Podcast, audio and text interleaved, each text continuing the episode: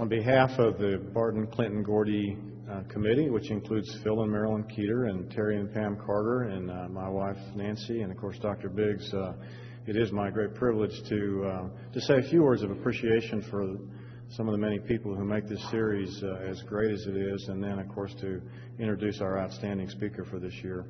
The um, the appreciation has to begin with uh, three very generous families, the families of Dr. L.S. Barton and Dr. Fred Clinton and the Gordy family, who have made uh, financial contributions to this series to allow us to uh, to have it every year. This is uh, truly an outstanding series, a 45th year, and if you look at the list of, of outstanding scholars and preachers and uh, uh, professors that have come and, and, spoken and been a part of the series. It's really a, distinguished list, and we're clearly adding a very distinguished name to the list this year. So we're very thankful to those three families and, and their generosity.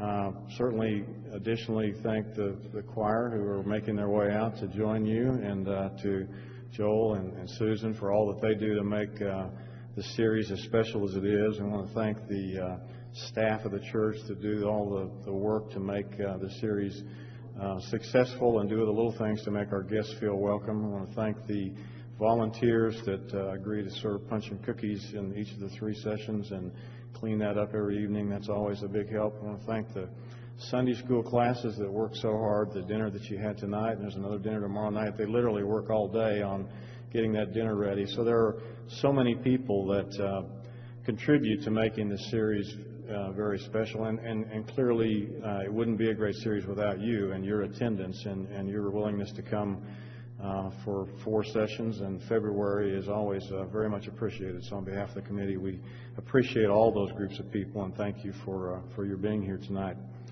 Uh, it was obvious on Sunday morning when both Dr. Biggs and Dr. Moore talk about their 35 year uh, friendship and relationship, how much they enjoy each other and how close they are and what much they mean to each other. And uh, as colleagues and, and, ministers in the Methodist Church, uh, Dr. Biggs has been talking to us about Jim Moore for years, hoping we could get him up here and be part of this series, but he was so loyal to his congregation at St. Luke's in uh, Houston that he just didn't feel like he could leave on a Sunday morning, which is when our uh, our series always begins. But uh, we were fortunate that immediately upon his retirement, which he has just recently done in the last few months. After 22 years at St. Luke's in uh, Houston, uh, he retired and is uh, now the minister in residence at Highland Park Church in Dallas, Texas. But he was uh, agreeable to come up and be a part of the series, and uh, he's clearly such a, an outstanding, outstanding preacher. I also want to take a moment to recognize how much we appreciate his wife June uh, being here with us these few days. It's been great to get to know her and for you to have a chance to meet her. And I know how special she is to him, and it's, it's always nice to have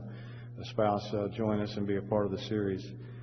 Uh, I'm not going to go through all the. If you've been to the other uh, two sessions, you've heard a lot about uh, Dr. Moore. He's an accomplished author, obviously a great preacher.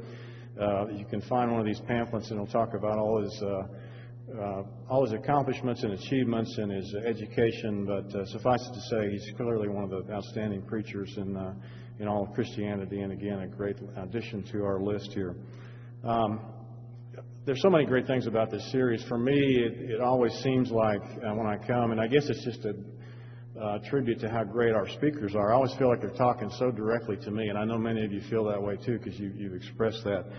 Um, one of the things that I'm one of my biggest weaknesses is I'm always in a hurry, and and um, it drives my family crazy. I can't stand to be late. I'm always in a hurry, and so last night the message uh, that we had that we need to to focus so much more on those Kairos moments than the Chronos moments. That those you here last night, it was it it really was meaningful and hit home to me, and I've thought about it a lot since eight o'clock. And and then Sunday uh, morning, the message that. Uh, we should always be in a spirit of, uh, of uh, being willing to forgive and reconcile and welcoming and, and, and be so interested in that that we wouldn't even worry that we maybe would have our shoes mismatched. Again, if you were here, it was a great message and a very deep meaning. Uh, but it also meant a lot to me. And I thought there's also a practical side to that because I, since I am always in a hurry, I can't tell you the number of times I've gotten to, to work in the morning and looked down and I've got on a black sock and a blue sock or uh, don't have a belt on. And one time I got to work and I had the wrong suit coat. I had like, I mean, it wasn't even close, like a gray suit coat. And Nancy was kind enough to drive all the way downtown and take care of that so I didn't walk around looking like a clown all day. But Uh, but I thought now there's a great practical message from that message from the sermon on Sunday that the next time that happens, and I get to wherever I'm going and look down and I got a blue sock and a black sock and somebody notices it, I'll say, hey, you should just feel really uh, pleased that I was so excited to be here this morning with you that I didn't even bother to check on those socks. So uh, he has greatly touched uh, me, and I know many of you, and you will be uh, helped by him. We encourage you to come again tomorrow night and uh, ask you now to enjoy the third in this uh, series of the 2007 Barton Clinton Gordy Lectureship uh, given by our uh, special guest and friend, Dr. Jim Moore. Thank you, Joe. Thank you, Joe. Thank you very much for this uh, kind introduction. I want to thank the choir for being here to sing tonight, and I want to thank them also for staying. They went up to the balcony. Sometimes when I preached out in the country, the youth choir will sing, and they'll go out, and I can hear the pickups pickups out there squealing off, taking off as they're going out to the to the Dairy Queen after they've uh, had the chance to sing. I'm glad to see all of you here. Two men were out on the lake uh, one Sunday morning fishing. And way off in the distance, they heard the beautiful sound of a church bell. And they started feeling a little guilty. And one of them said to the other, You know what? We ought to be ashamed of ourselves. We ought to, Sunday morning, instead of being out here on the lake fishing, we ought to be in church. And the other fellow said, I know, I know, but I couldn't have gone anyway because my wife is sick.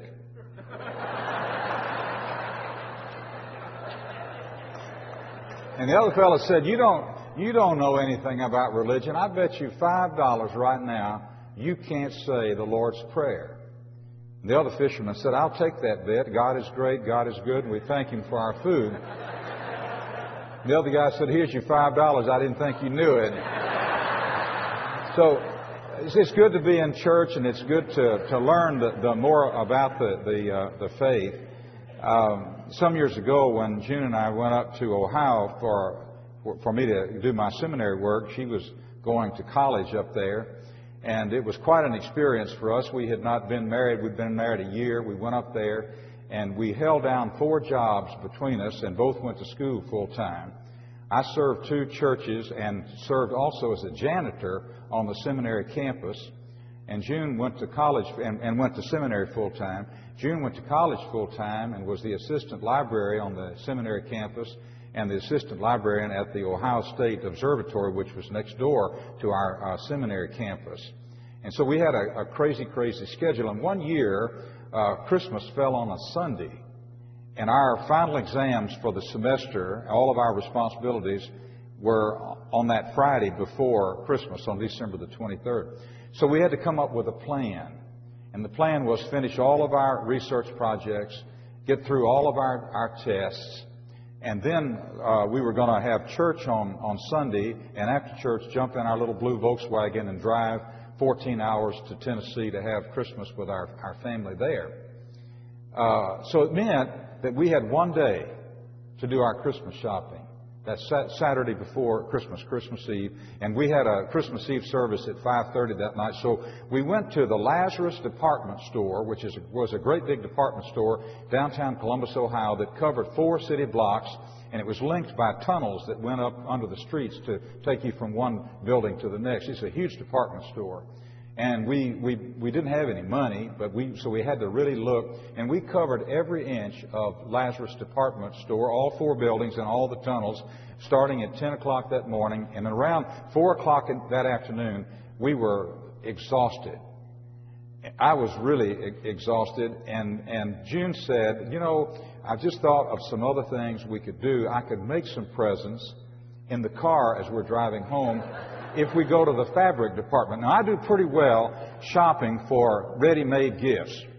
But when I go into a fabric shop, I mean, I, I'm like J- Jerry Seinfeld has a, a routine where he talks about going to the grocery store with his mother when he was a little boy, and every muscle in his body just goes limp. You know, I just get weak in the fabric department.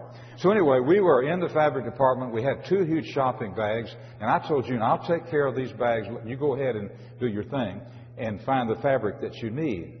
Well, this in this huge uh, department store, they had this fabric uh, department, and they had huge bolts of material, just with with bolts of material displayed, just flowing like that everywhere. And I thought, if I could just find a chair to sit down I could sit and hold these packages or put them at my feet and would be fine. There was not a chair in sight anywhere. So I began to look for something to lean on, and I saw a, a, bolt of black material over sort of in the corner over there by itself. So I went over there, and I, I was holding these two shopping bags. I didn't want to put them down, and I was holding them. I didn't want the bottom to fall out, so I'm holding them like this. And I lean back against this bolt of material, and I am so tired, and I'm rubbing my back against it and everything. And all of a sudden, I had this crazy sensation that this bolt of black material moved. And I thought, I am so tired, I'm imagining things. So I leaned back again, and I, oh, it just felt so wonderful. And all of a sudden, the bolt of material did indeed move, and it turned all the way around. And I turned around and found myself looking into the face of an elderly Roman Catholic nun. and, and I, I, I was so embarrassed and I felt so terrible. I turned red as a beet. June was over there watching all this, laughing at me. And I, I was trying to figure out how to apologize. And I blurted out the only thing I could think of to say at that moment. I'm so sorry. I thought you were a bolt of material. I thought that, that wasn't the right thing to say either. But the nun saved the day. She reached up and patted my cheek and she said, My son, your sins are forgiven. And uh, indeed, that's why we're here tonight, because our sins are forgiven.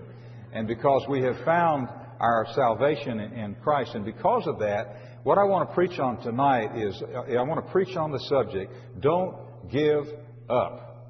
Don't give out and don't give in. Keep on keeping on. Now, in uh, one of Paul's letters to Timothy, he has this wonderful phrase I have fought the good fight. I have finished the race. I have kept the faith. And therefore there is laid up for me in heaven a crown of righteousness. Let's bow together now for just a moment of uh, prayer. Let the words of my mouth and meditations of our hearts be acceptable in your sight, O Lord, our strength and our Redeemer. Amen. Have you heard the story about a woman named Denise uh, who went to the grocery store one morning for a routine day of grocery shopping, and it turned out to be a day that was anything but routine? When she arrived at the supermarket, the, the parking lot was pretty full, and she, she went around a few times, and she finally found a spot, and she parked. As she got out of her car, so though she saw something that was uh, bizarre, uh, it, it, fascinated her, it, it worried her, it concerned her. She looked over the, at the car next to her, and there was a woman in the car draped over the steering wheel. Her arms were over the steering wheel, her head was on her arms like that. Her eyes were closed tightly, not moving a muscle. And Denise became concerned. Is the woman all right? Has she had a heart attack? Has she fainted? Is she sick? Or maybe she's just resting. Maybe she's praying. She thought, well, should I check on her or what, what, should I do? She decided, I don't have much shopping to do. I think I can do it in 10, 15 minutes, so I'll go on in the grocery store, do my shopping, and come back and see if the situation has changed. Well, you know how you do when you get in the grocery store. She found this, that, next thing you know, 45 minutes passed. And Denise came out to her car, and she glanced over, and the woman was in exactly the same position. Arms draped over the steering wheel, her head resting on her arms, her eyes closed tightly, not moving a muscle. Denise became concerned. She went around the car and knocked on the window. No response. Now, at this point, she probably should have gone to find a security officer, but she felt so badly that she hadn't uh, tried to help the woman earlier, and she felt guilty that she hadn't checked on her earlier. So she opened the door and she said, Are you all right? And the woman said, I've been shot. I've been shot in the neck. Now, let me hurry to tell you, this is going to turn out all right. But Denise couldn't figure that out at that moment because the woman said she'd been shot in the neck, but there were no signs of violence. No, no bloodshed, no hole in the, in, the, in the windows. Nothing seemed out of the ordinary except the woman was slumped over the, uh, of the steering wheel. So Denise said, You've been shot in, your, in the neck? Yes. So she examined the, the, the, the left side of her neck, nothing there. She leaned up, checked the front of her neck, nothing there. She went around the car, got in on the passenger side, checked the right side of her neck, nothing there. And then Denise got on her knees and leaned back over the seat and pulled the woman's hair up just a little bit. And there she found not a gunshot wound, but instead she found an uncooked Pillsbury biscuit. And she looked in the back seat and noticed a, a sack of groceries. At the top of the sack of groceries was a can of uh, Pillsbury biscuits, which had exploded and had propelled an uncooked biscuit forward, which had hit and stuck on the back of the woman's neck. And when Denise told the woman that she had not been shot, but she'd hit, been hit by a flying biscuit, the woman didn't believe it at first. And so Denise peeled the biscuit off the back of her neck and showed it to her. And the woman looked at it curiously, and then she smiled weakly, thanked Denise, and drove off. now, that story intrigues me for a couple of reasons. One, listen and think about what that says to us about the volatile, violent world in which we live today. A woman hears a loud pop behind her and a thud on the back of her neck, and her first thought is, I've been shot. The second reason the story intrigues me is because it reminds me of the fact that there are so many people in our world today who are spiritually and emotionally like that woman. Life has hurt them to the point that they, they feel they're mortally wounded. They have been hurt by life to the point that they just quit on life. Now they get up and they, they go about sort of like a robot. They go through the routines. They, they go to work. They come home. They watch television. But there's no zest. There's no joy. There's no enthusiasm. There's no passion. They just sort of cope and get by. They've been so hurt by life.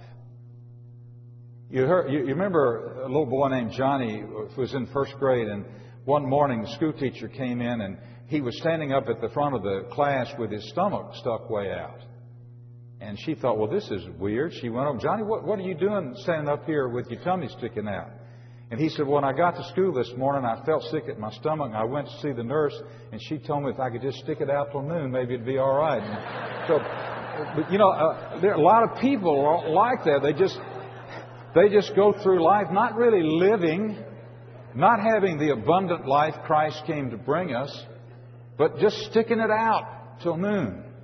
They feel they, they feel incapacitated. They feel paralyzed by life. They feel immobile. They feel powerless. They feel helpless. They feel hopeless.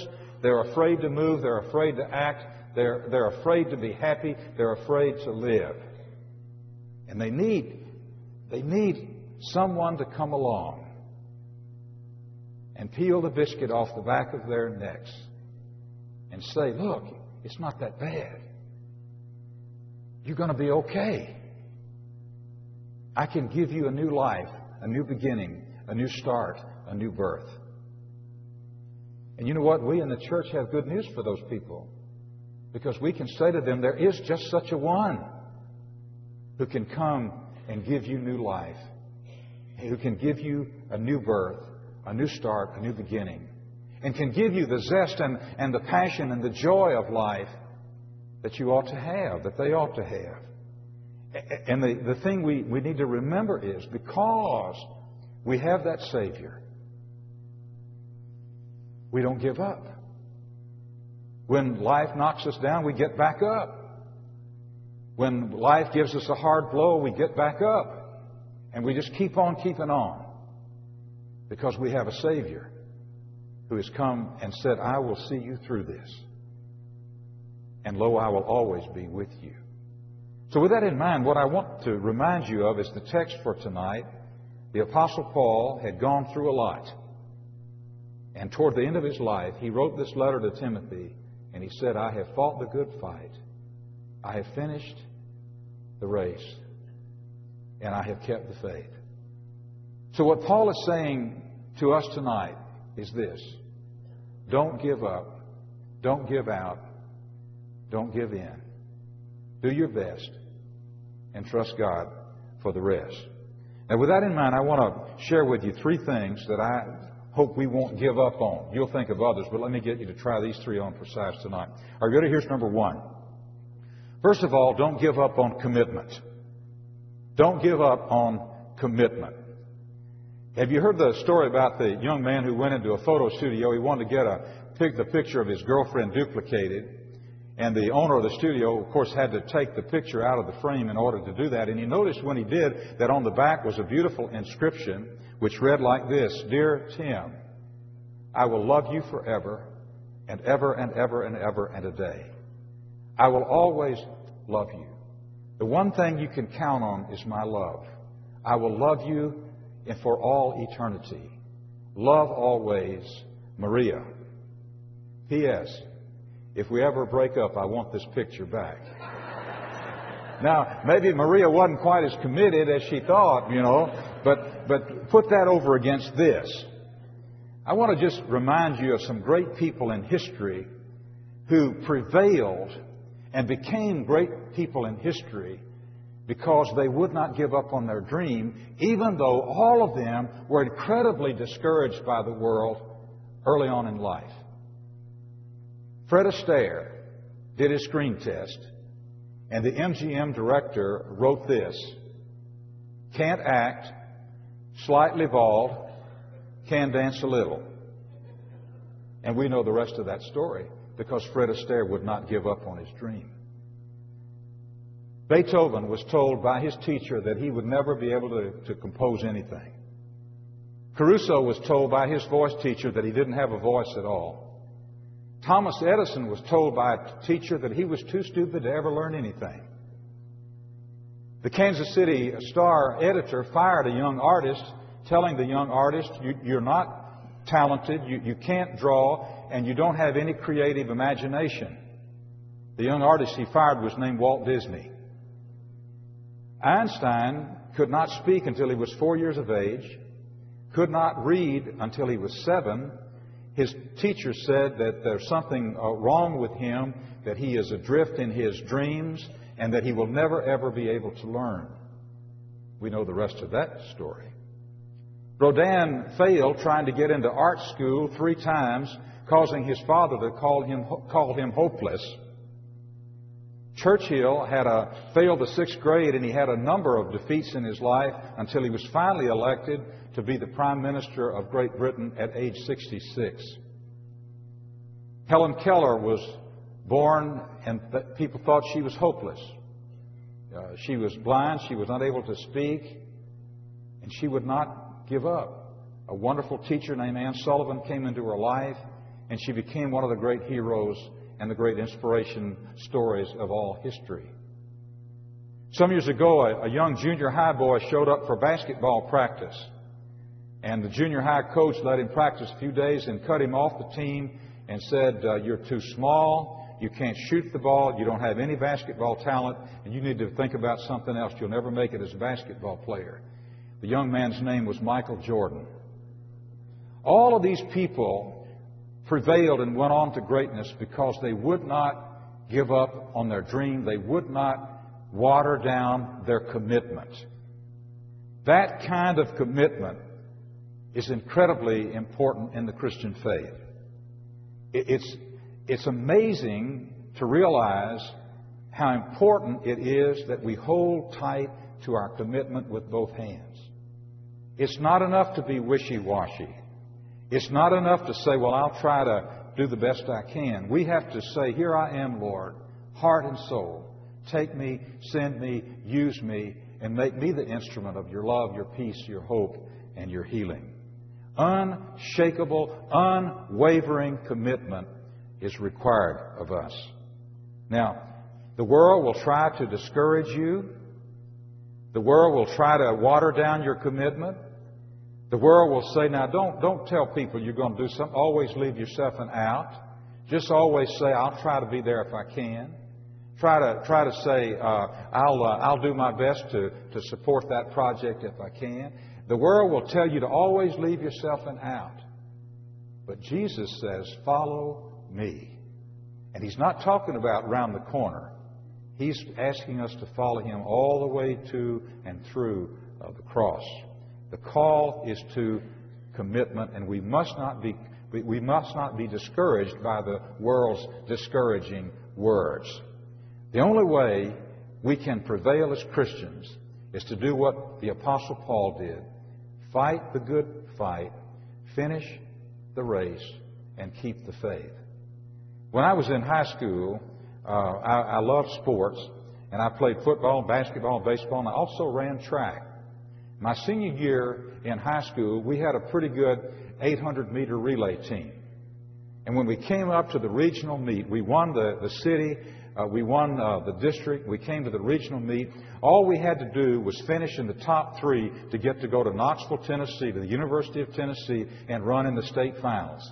And we were really confident because during the season we had already beaten every team that was in the race that day, and all we had to do was come in at least third. Well, when the race started, our first runner got us about a 10 yard lead. You, each runner runs 200 meters and hands off to the next guy. Our second runner increased the lead. We had about a 12 yard lead. I ran third, and when I handed off the baton to our anchor man, we had about a 15 yard lead, and he was the fastest runner on our team. And I remember picking up my warm ups, walking across the, the infield, watching him run around that circle. And by this time, he was 20, 25 yards ahead. And I was already thinking about our trip to Knoxville. I was already thinking about our picture in the trophy case at the high school. I was thinking about the blue ribbons we were going to get and the medals we were going to get. And I was thinking about how we had a good chance to win the, the high school state championship in the 800 meters. And then all of a sudden, our anchor man pulled a muscle and he fell down. And I stood there and watched as one by one by one after another, the other runners passed him by. And we didn't finish first. We didn't finish second. We didn't finish third. We finished dead last. Now, I had a mixture of feelings. I felt great pain for my teammate, who not only was hurt physically, but he was hurt emotionally because he knew the fact that he pulled the muscle cost us all of that. But he couldn't help that. And I had this great, great mixture of, of, of feeling so down about that. But I also learned a great lesson that day that stayed with me the rest of my life, and that is this. You got to finish what you start. You have to fight the good fight, you have to keep the faith, and you have to finish the race. And we as Christian people have to hang in there with our commitment to Christ and the church, no matter how discouraging the world might say words to us, how discouraging it may be sometimes. We have to hang on to our commitment. That's number one. Don't give up on your commitment. Here's number two. Second, don't give up on, on love. Sometimes uh, it seems like prejudice and bigotry and hatred are ruling the day. We read about crazy things in the newspaper. And, you know, they, they say on TV, if it bleeds, it leads. And you, you hear all these horror stories, drive-by shootings where little innocent children are, are shot. Uh, we, we hear about acts of violence uh, in, in the world. All kinds of, of things where you, you sometimes wonder, oh my goodness, what is happening to our world? But I want to say to you, with all the feeling that I have in my heart, tonight. Don't give up on love. Because love is the single most powerful thing in all the world. Some years ago, a young baseball player uh, prided himself in being a great hitter. He, uh, he was a great hitter in Little League. He was a great hitter in uh, Babe Ruth League. He was a great hitter in high school and American Legion. And when he got out of high school, he was drafted immediately by one of the major league teams. And this was the great dream of his life to play Major League Baseball. And he was really pretty good. Well, he went to spring training and he just thought this is going to be great. I'm so good, they'll just put me right on the major league team and in the starting lineup. Well, of course, that didn't happen. They thought he was young, that he needed some, needed some seasoning. So they sent him down to one of their Class A uh, uh, teams, and he did very well. And he moved up to Class AA. And then they put him up in AAA. And then toward the end of the year, around September, they brought him up to play on the major league team. And this was so exciting. He put on that major league uniform and he walked out on, in, onto that, into that stadium, that baseball stadium, and it was just the most amazing feeling. And he thought, this is the moment I have dreamed of and lived for all of my life. And then, of course, you know what happened. They promptly put him on the bench. And he sat there day after day watching the veterans play, this rookie. And finally, one day, they were tied for the league lead. They were playing the team they were tied with on a Saturday afternoon. And it came to the bottom of the ninth, and the score was tied. And the first batter up for this home team, the rookies' team, got a base hit. And the manager looked down the bench and, and called for him to go in as a pinch hitter. And he was fired up. This was the moment he had been waiting for all of his life to get a chance to show the world what a great hitter he was and how he was ready for the major leagues. He went up to get in the batter's box and he did the thing that every baseball player from Little League on routinely does. Got a little dirt on his hands and glanced down at the third base coach and he could not believe his eyes. The third base coach was giving him the signal to sacrifice. Now, those of you who don't know baseball, let me explain that. The batter bunts the ball on purpose and makes an out on purpose so that as they throw first base to get him out, the runner on first moves to second in the hope that the next guy can drive him in and win the game. But this was his first time to bat in the major leagues. And he wanted to show the world what a great hitter he is. And so he promptly ignored the signal, took three hefty swings, and struck out. When he got back to the dugout, he was met by a red faced, irate manager who said to him, Son, what in the world were you thinking up there? Didn't you see the signal to sacrifice? To which the young rookie said, Yes, sir, I saw it, but I didn't think you really meant it. Now, I want you to think about something. On page after page after page after page after page of the Bible, we are told to sacrifice. To give our lives for the cause of Christ. To sacrifice for the church. And you know what we think? Well, he doesn't really mean that. He doesn't really mean me. Well, he showed us he meant that on a cross. And we are called to love and to love sacrificially. I'm a great fan of the Peanuts uh, cartoons. One of my favorites is the one where uh, Lucy decides that her little brother Linus has got to learn to live without that security blanket. And she says to him, Linus, what in the world are you going to do when you grow up? You can't walk around as an adult with a security blanket. And Linus says, I'm thinking about having it made over into a sport coat. but he, he goes to sleep on the floor holding his blanket. And when he gets sound asleep, Lucy slips it away from him. She takes it outside. She's decided, big sister has decided he's got to learn to live without the security blanket. And she buries it in the ground. And, and Snoopy, the, the trusty dog, who often, by the way, is a Christ symbol in the Peanuts uh, comic strip. Charles Schulz was a wonderful Christian, the Sunday school teacher. Snoopy, with his trusty nose, he, he, he, he, he comes in and he sees that Linus wakes up and reaches for his security blanket and goes into a claustrophobic panic. He can't breathe. I can't breathe without that blanket. He's screaming and he's choking and everything. And Snoopy gets concerned about him. He goes outside and with his trusty nose sniffs around, finds the blanket, digs it up, brings it back to Linus. Linus grabs the blanket with one hand, with the other he grabs Snoopy around the neck and hugs him. Thank you, thank you, thank you, thank you. The last picture in the comic strip shows Snoopy lying on his doghouse on his back, thinking this thought Every now and then, my existence is justified. you know what? That is the, the, the, justification for our existence to live in the spirit of sacrificial love. So, whatever the world says to you, whatever the world says to you, you just don't give up on commitment and don't give up on love. Here's the third and, and, and final thought don't give up on Jesus. Don't give up on Jesus. Now, Marshall McLuhan told us that we're living in a world where the, we're the victims of, of implosion, meaning ideas, causes, philosophies exploding into our lives so powerfully and vying for our attention and our allegiance. What do we believe in? Where do we put our weight down? Who can we give our heart to? Who can we trust? We, we have the answer to that. We've had it for over 2,000 years. Jesus Christ is the answer yesterday, today, and, and forever. So don't be taken in by all of the fads and crazy notions and causes that come along. You just hold on tight to Jesus. Now, I want to try something with you. I know that y'all are not used to talking back to the pulpit, but I want to ask you to do. Maybe you've been wanting to, but here's here's your chance.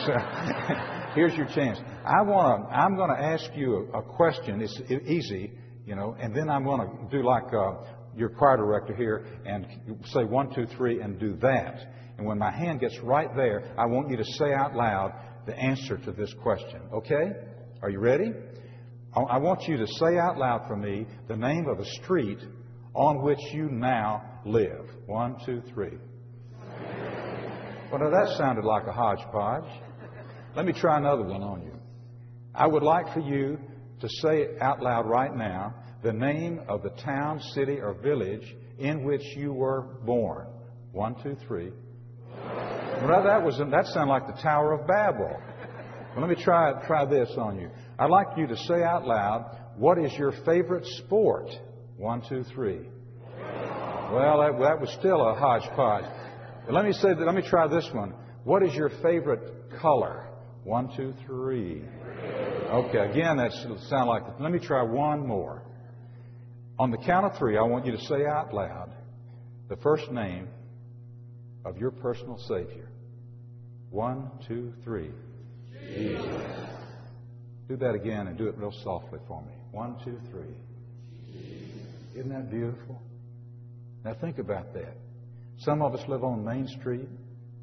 Some of us live on Locust Avenue. Some of us live on Shadow Creek Drive. Some of us like the color red, and some yellow, and some blue, and some green, and some purple. Uh, some of us were born in Tulsa. Some were born in Houston. Some were born in Memphis. Some were born in Oklahoma City. Some were born in the Bronx. Some of us like um, football, and some of us like basketball, and some like golf, and some like tennis.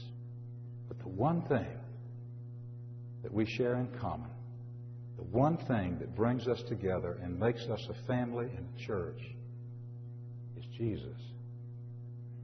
So don't give up on commitment. Don't give up on love. And don't give up on Jesus. Let's bow together for just a moment of prayer. Oh God, we ask that you would give us the incredible perseverance we saw in Jesus as he set his face toward Jerusalem. Give us the trust that we saw in Jesus as he went into the Garden of Gethsemane and said, Not my will, Father, but thine be done.